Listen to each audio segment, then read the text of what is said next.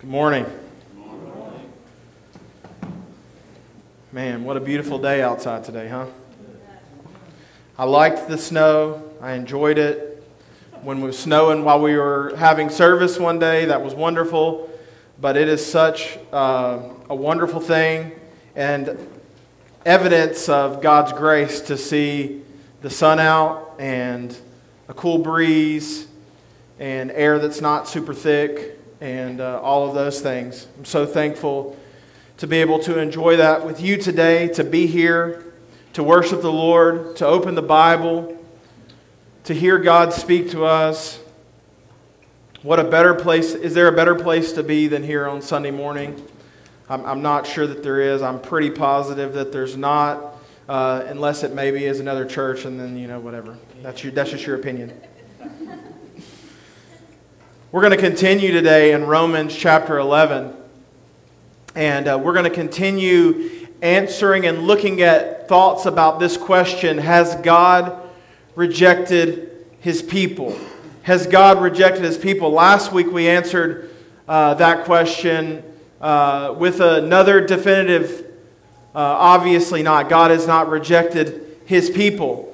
He intended, we, we found out last week that he intended for Israel to be gospel light. Israel was intended to be the vessel of gospel proclamation. From Abraham um, on through the time of Jesus, even to today, it was God's plan, God's desire to have Israel be the vessel of proclamation of the gospel willingly.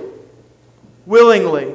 Now, today, Israel is a vessel of proclamation of the gospel as a lesson of how not to respond to the gospel, how not to respond to the message of Jesus. But they were, it was intended that they were willingly gospel proclaimers. The Lord has now left that up to us to be gospel light, to be gospel proclaimers. Israel took the covenant for granted. In the message of Israel that we see in Romans 11, and Paul is going to uh, sort of go into that in a deeper way today, is that we can become the same storyline if we too take the gospel for granted. If we, come, if we become complacent in this gospel gift. We saw last week that our faith was intended to bring about jealousy amongst the people of God so that they would repent and believe the gospel. And a beautiful story that will be emphasized today and in the following weeks. Israel's rejection was not final. It was momentary. It was not final, though. And for another week, we're going to revisit this question Has God rejected his people? We're going to answer that question today by saying, No, he has not but he has grafted in new branches. I want to take that idea today and run with it. Before we do that, let's pray together that God would open our hearts and minds to his word. Lord, your word is true. Our options are to believe. That's it. Believe. Believe that your word is true. Reject our old ways.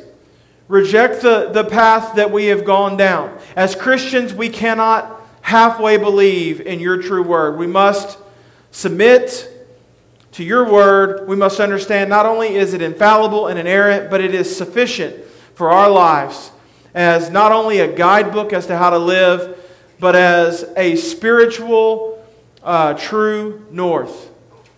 Lord, help us to trust you, help us to love you, and help us to obey you most importantly. Lord, our obedience speaks to our loyalties. We love you so much. We praise you. We give you today. We pray and ask these things in the name of Jesus and for his sake. Amen.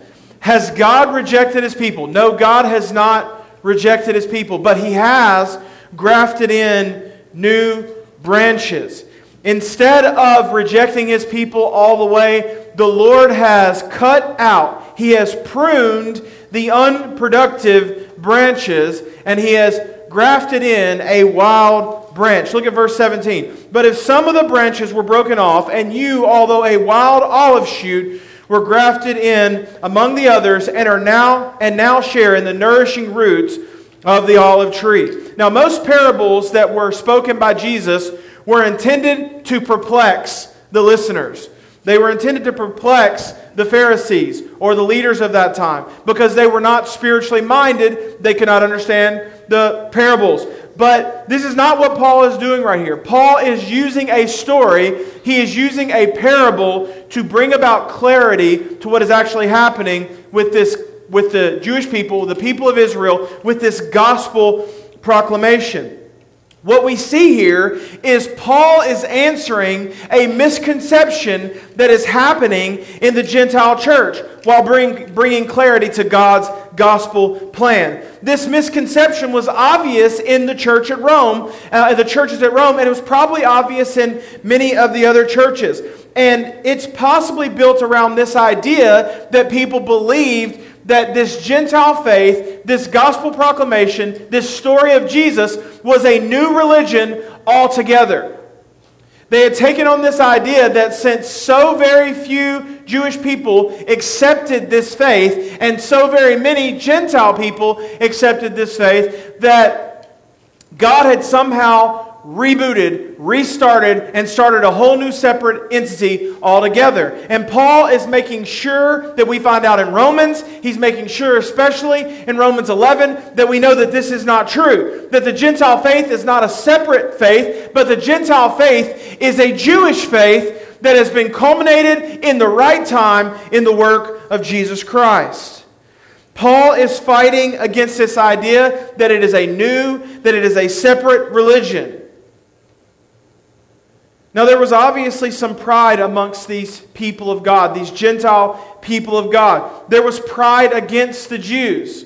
You know, this was your faith. It's our faith now, as if they had overcome or conquered the Jews. They had won it from the Jewish people, which was just not what had happened. They had not won God's favor over the Jewish people. What Paul is saying here is that some of these branches that were unproducing, that did not bear fruit, needed to be cut off, needed to be pruned so that the tree could be healthy. But instead of just pruning off unproducing branches, he took a wild shoot, a wild branch, and he grafted it in to this larger family.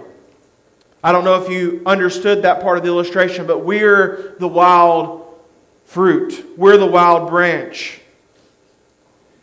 This illustration is meant to point out several different ideas concerning the position of the Jews and the Gentiles in God's plan. I want to look at two today, and I want to try to uh, go through those as best as we can. And I've already sort of given you the spoiler on point A under the main idea, and that is that there is one tree with various branches. There is one tree with various branches. Verse 17, again, but if some of the branches were broken off, and you, although a wild shoot, were grafted in among the others, and now share in the nourishing root of the olive tree, there is one main thought that we can take from verse 17, and that is God has always been diligent in seeing his plan for consecrating a people for himself. A people. A singular people. Not a Jewish faith and a Gentile faith, but a faith from all peoples in Jesus Christ and Christ alone. Now, this illustration is of a horticultural method of forming a new type of plant. Uh, merging two plants into one. Now, I don't know if uh, you have seen this done um, I, or, or have done it yourself.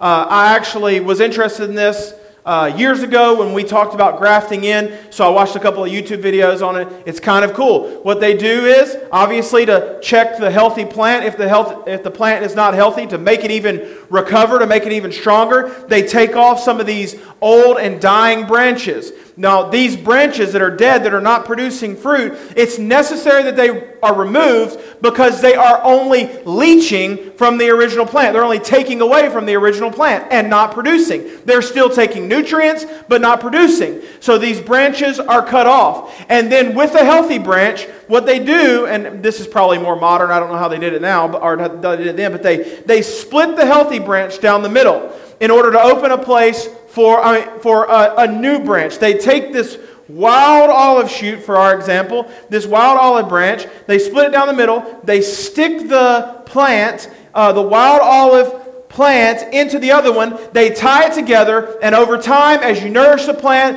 as the plant takes on from the root, a new plant is formed with this original plant and this wild plant, or however, whatever plant you're doing. This pruning is for the health of the tree. This pruning is for the health of the plant. But also, this grafting in is not only to make this new and interesting plant. In our yard right now, we have uh, fruit trees that produce multiple different types of fruit because that is what has been done. So it's this neat and unique plant. This cool, well, they don't produce fruit because we don't take care of them as well as they should, but in theory, they produce multiple different types of fruit. But, um, but what, what, is, what you develop is this unique, wonderful, vari- various vari- uh, variation of a beautiful plant. But not only that, when you graft in healthy and thriving branches, you make a stronger, what was once a weaker, with dead branches, you make a stronger plant. These are wild branches that are grafted in, by the way, Paul says. Paul's not talking about, you know, taking one rose and grafting it into another. He's not talking about taking an apple tree and grafting it in with, uh, I don't know, a grapevine. I don't know if that's even possible. He's talking about taking a thriving tree and grafting it in with a wild olive tree. This wild olive tree notes a few things for us. The wild olive tree is insignificant. It's like a weed that produces something else. It's uncared for, unkept, unpruned. But God, in His rich mercy, takes what is overlooked and passed by and uncared for, and He makes it a part, a part of something bigger a singular people, a people for himself. So we have this pruning, and then we have this grafting of these wild branches, uncared for, undeveloped. Paul uses this illustration to show us several things. The first is that some branches were broken off. The image here is not of me trying to do it carefully, although I'm not super careful, and just kind of pruning it with some shears. The image here is the Lord ripping branches, dead branches from this tree, ripping them off and throwing them into the fire, casting them away to be burned. The original tree is made of Jewish people who, as a nation, were not completely cut off, but as a whole rejected the people rejected the plan of God, rejected God's story for them. These people who were given the keys to the kingdom, they were given the path of faith, were unproducing. And so the ones that lived by faith, they took on the nutrients of the roots and they produced fruit. Believers, Jewish Christians. And the ones who did not were the ones who rejected the gospel and were broken off and cast away. We've said this and talked about this on many occasions, but there's a lot of ideas behind that. And the first is is that not all religious people will receive abundant and eternal life. Not all people who claim faithfulness are faithful. Some branches were broken off. There's another idea. The tree is founded on God's covenant people. Friends, the root, the root and the supply is Jesus. But also in that root, Jesus is sort of the tap root, right? But also in that root system is Abraham. Abraham was a man of faith. Abraham believed in God and it was counted to him as righteousness. And every branch that sprouts forth from that tree, whether Jewish or Gentile, is, a, is from the root of Abraham's faithfulness. And what we find is that Abraham had faith in the Messiah. And in the right time, the Messiah came, and Abraham even was saved by the work of Jesus. Abraham believed in God, and therefore every branch that produces fruit is a branch that believes in God, his plan through the gospel in Jesus Christ, and is saved through the power of the Holy Spirit. Friends, this is a tree founded, though, on God's people. Every branch in this tree, whether natural or whether unnatural, as in grafted in, is going to be grafted in to a root that is founded in Abraham and faith like Abraham's. This tree is the tree of God's covenant people. We are adopted in. Paul calls it in this section of Romans 11 an unnatural thing, an unnatural way that God has made to become one. And Christianity has, for the last couple of thousand years, has been viewed as, by many, as a Gentile religion. But friends, we shouldn't lose fact that the covenants of God are irrevocable, and God does not abandon his people. We should not lose fact uh, we should not lose sight of the fact that God has a plan even for Jewish people today. And I will say this, I said this already in a sermon, and I hope that you didn't miss it, but just in case you did. The fact that Jesus is here today is because God had a plan to save the Jews. And in his plan, and in an unnatural way, he grafted in branches into this covenant tree.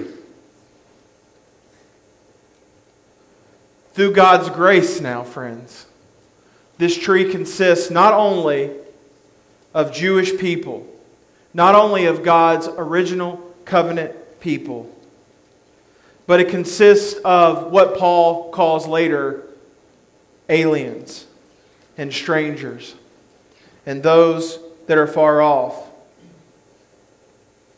This idea that he has made two people one under the root of faith in Christ alone. I want you to turn to Ephesians 2:11 for a second. Ephesians 2:11.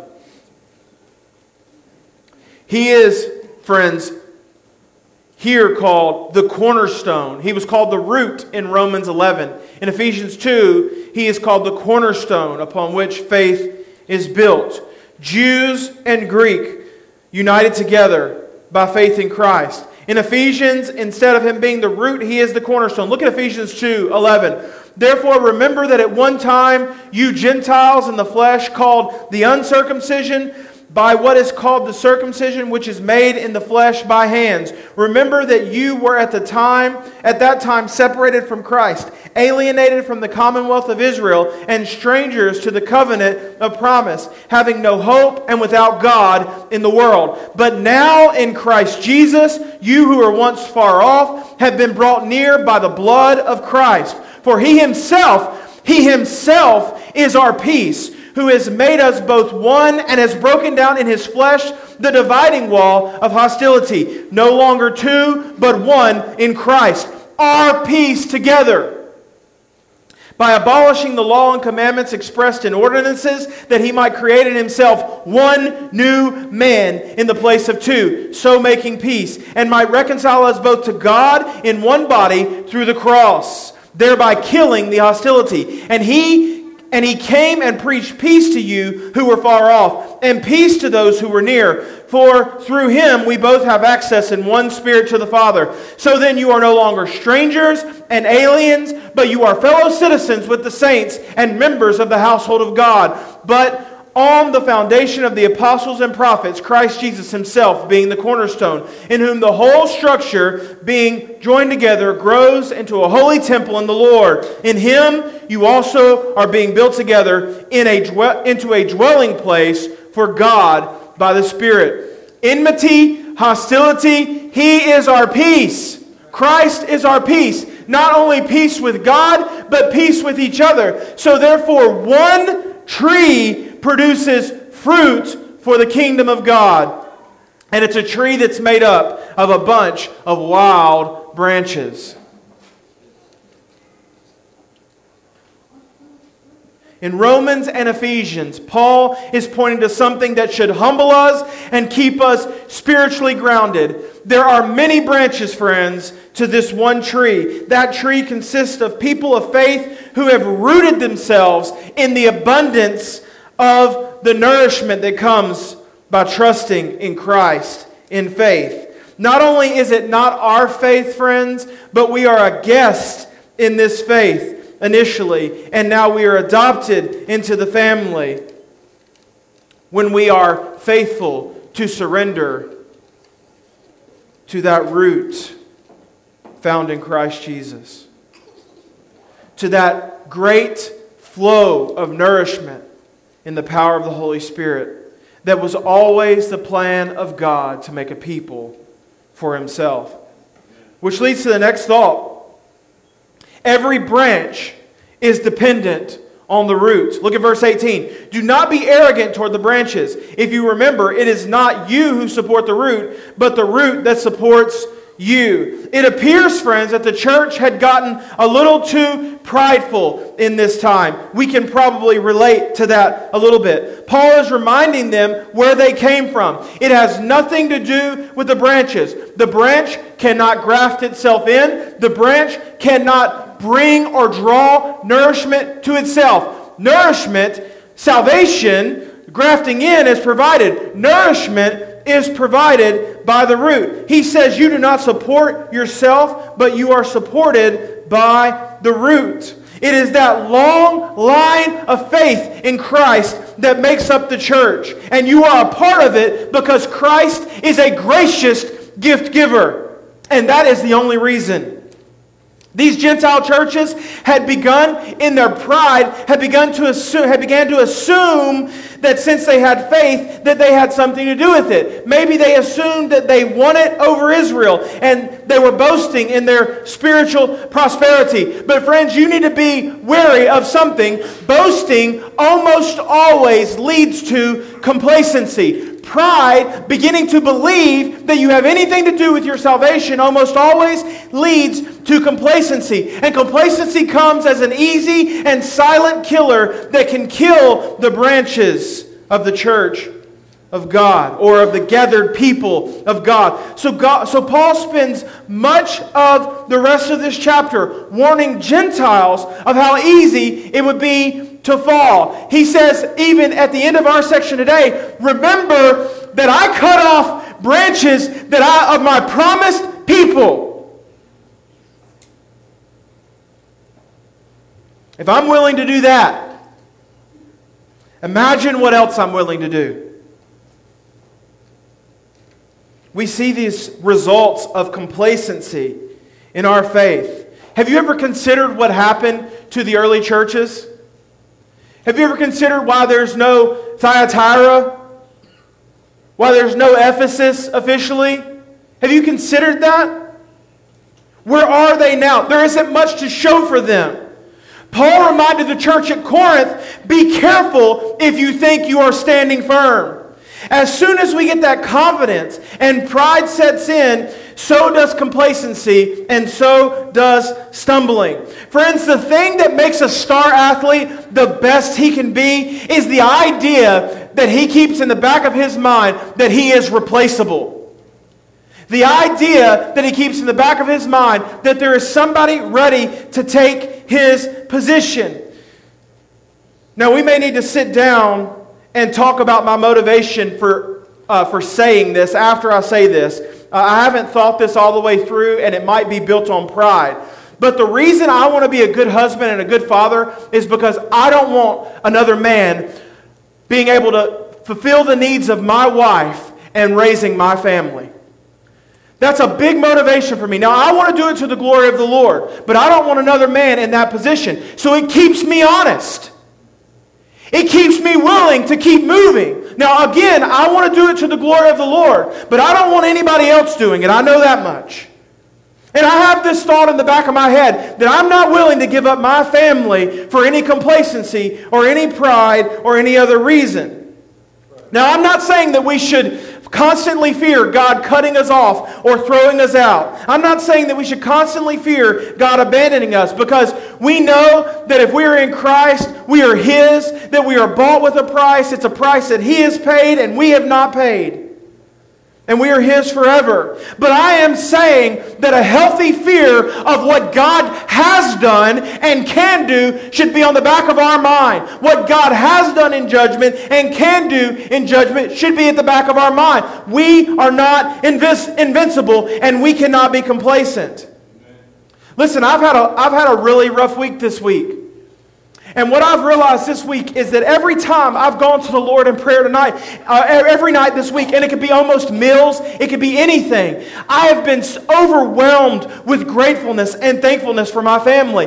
And what has made me realize also is that when things are going pretty well or better, I, there are different expectations in my mind for my family. I assume that they should be doing more. I assume that my wife should be fulfilling things that she is not fulfilling. I give her more of a difficult time, more hardship, because when I get complacent, when I get prideful, when things are going well, I'm thinking, Somehow, I've given myself the credit for doing that. Somehow, I think that it's my responsibility. But, friends, when I feel desperate, when I feel overwhelmed, I am overcome with thankfulness because it's at that point that I know that I didn't get where I am on my own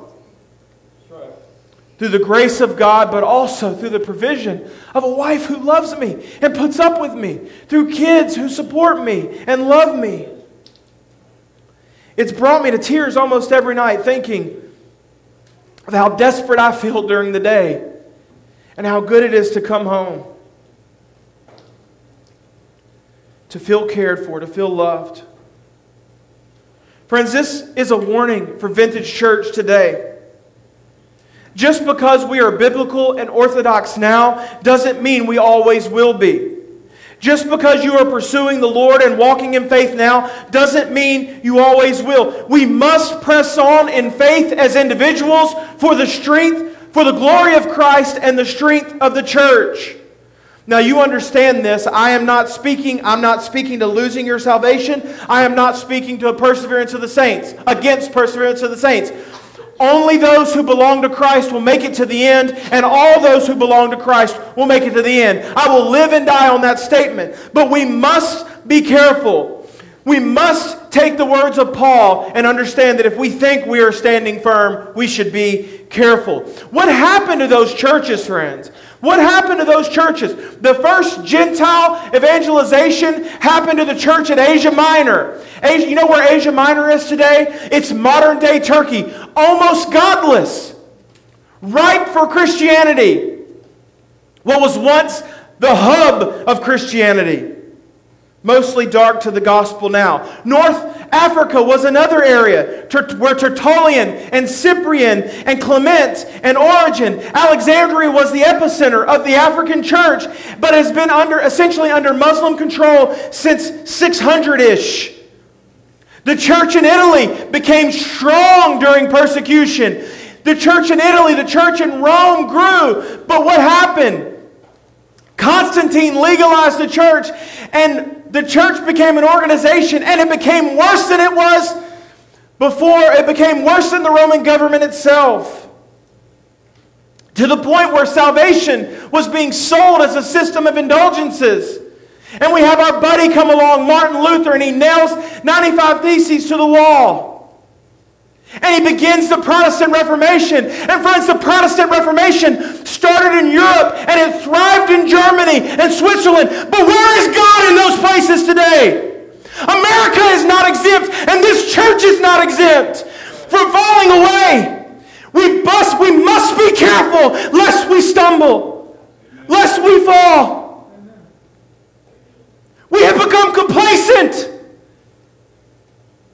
We look at everybody else and we say, What is wrong with them? And we are part of the problem.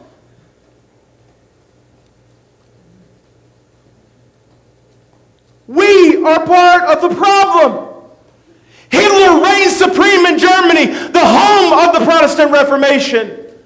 Europe is basically godless. America is gone. The church in the United States is about being relevant and fun and hiring people who can build churches and hiring people who can preach well. And building numbers and having programs. And we're happy with it. We're content.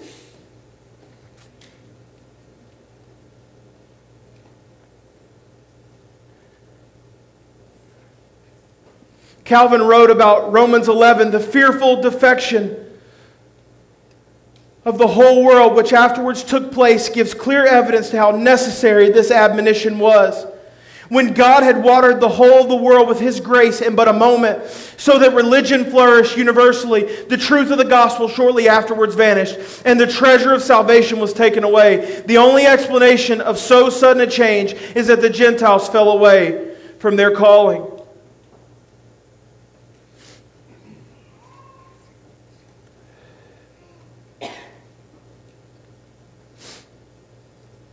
I'm sorry, but I'm not sorry.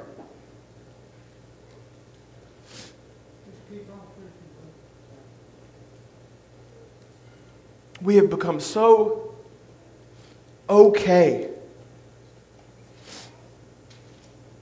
with everything around us. So blinded that we don't even see that the answer is right in front of us. The answer is people who walk in faithfulness to the gospel and proclaim that to the world. People who see their home as the first missionary field and do everything they can and give up everything else in order to make sure that mission field does not grow barren.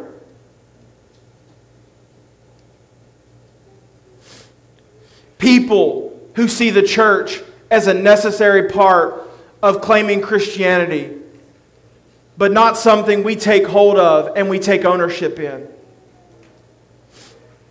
Each Sunday, churches all over this world are preaching a Romans road salvation instead of the fullness of, of the gospel. There are pastors, and I've been under it, there are pastors, countless pastors, who all they do is just try to save their members over and over again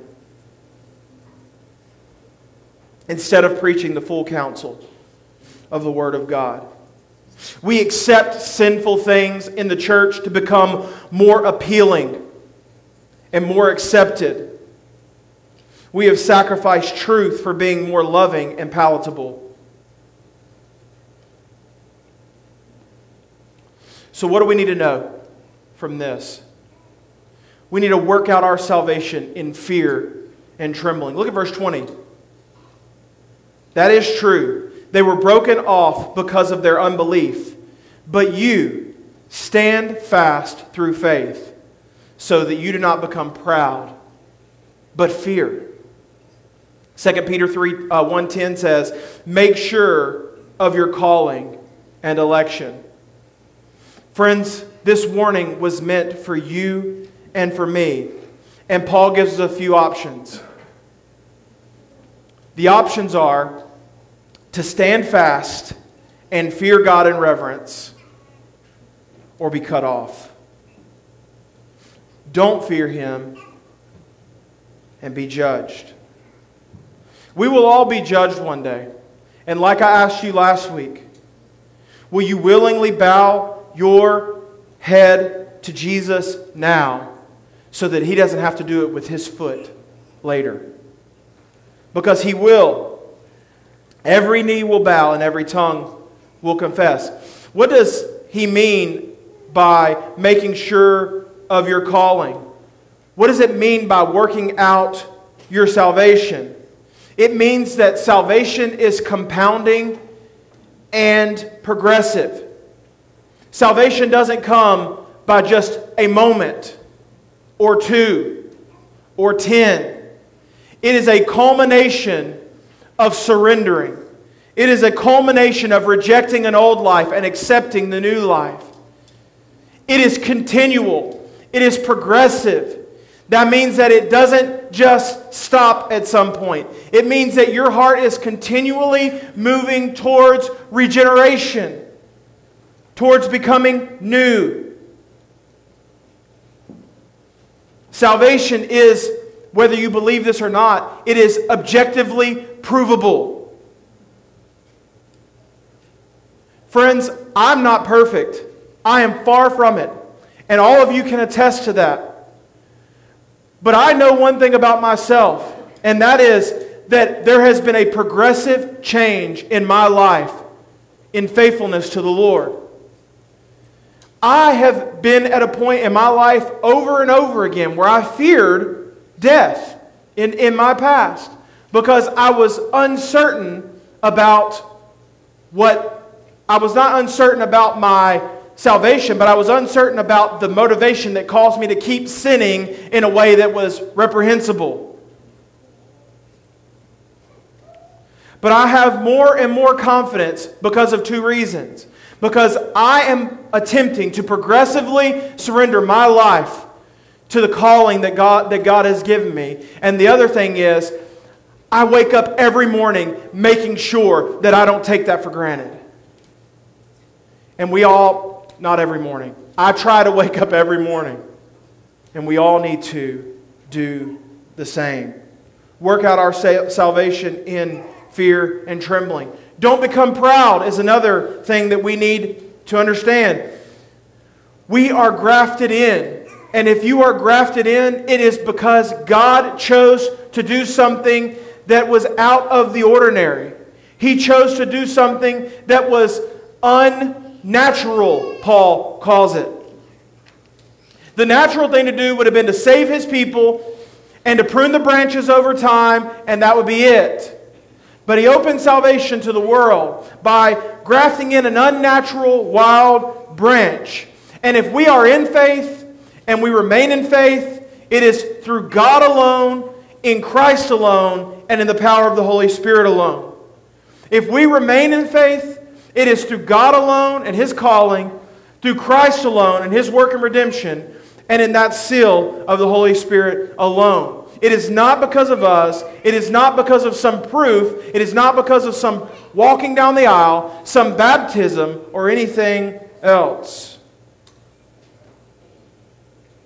Do not become proud. Pride leads to complacency.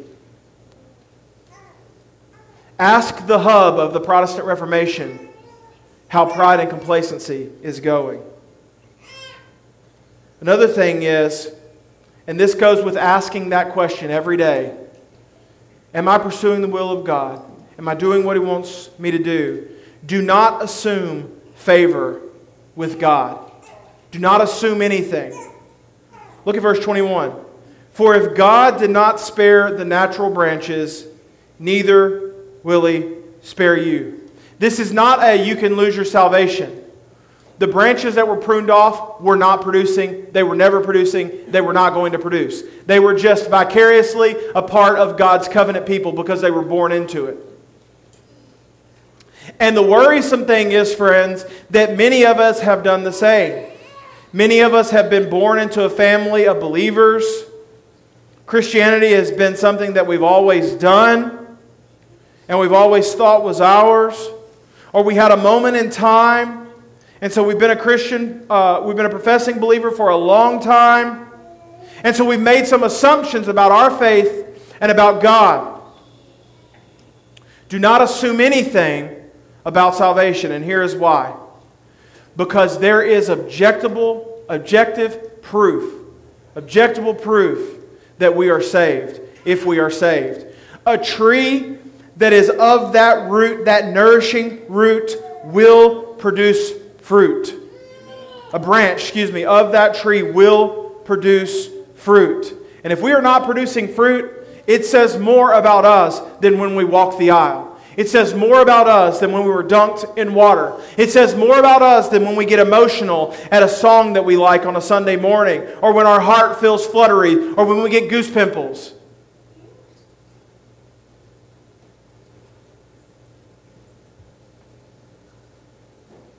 There is no such thing as salvation by association. That's what the Jewish people found out. There were branches in that great tree that were cut off. There is no such thing as salvation by personal feelings.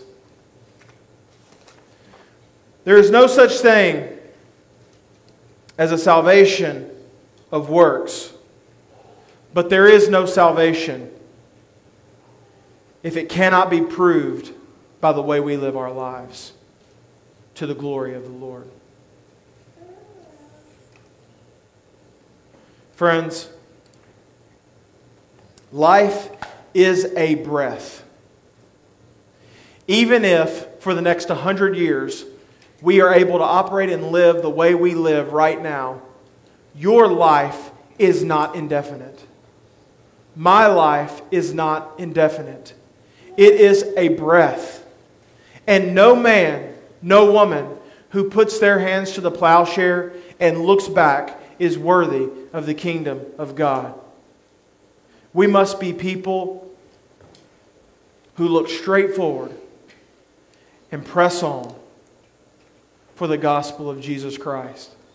We must be people who are concerned about the, sanct- the sanctity of our church, the sanctification of our church, the consecration of our church, and the consecration of the people of God. We must be holy people as God is holy, as objectifiable proof that Christ is in us and we are in Him. Pray with me today.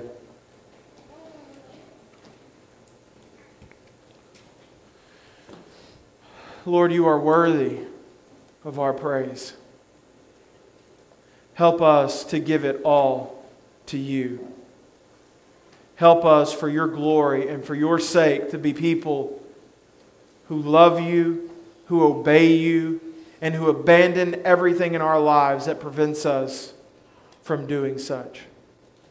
Would you help us to surrender in the power of the Spirit, to live and work, to obey you, to follow you, to be a shining example of the gospel, to be a tree that produces fruit. Because with certainty, Lord, the tree that does not produce fruit will be broken off and we'll be cast out and we'll be burned up. Lord, forgive me. Forgive me for being fruitless. Search my heart, every corner of my heart. Find in me anything that prevents me from surrendering completely to you. Give me the strength and the knowledge to flee from it, to pursue it, to pursue you. Excuse me. We love you, Lord. We praise you.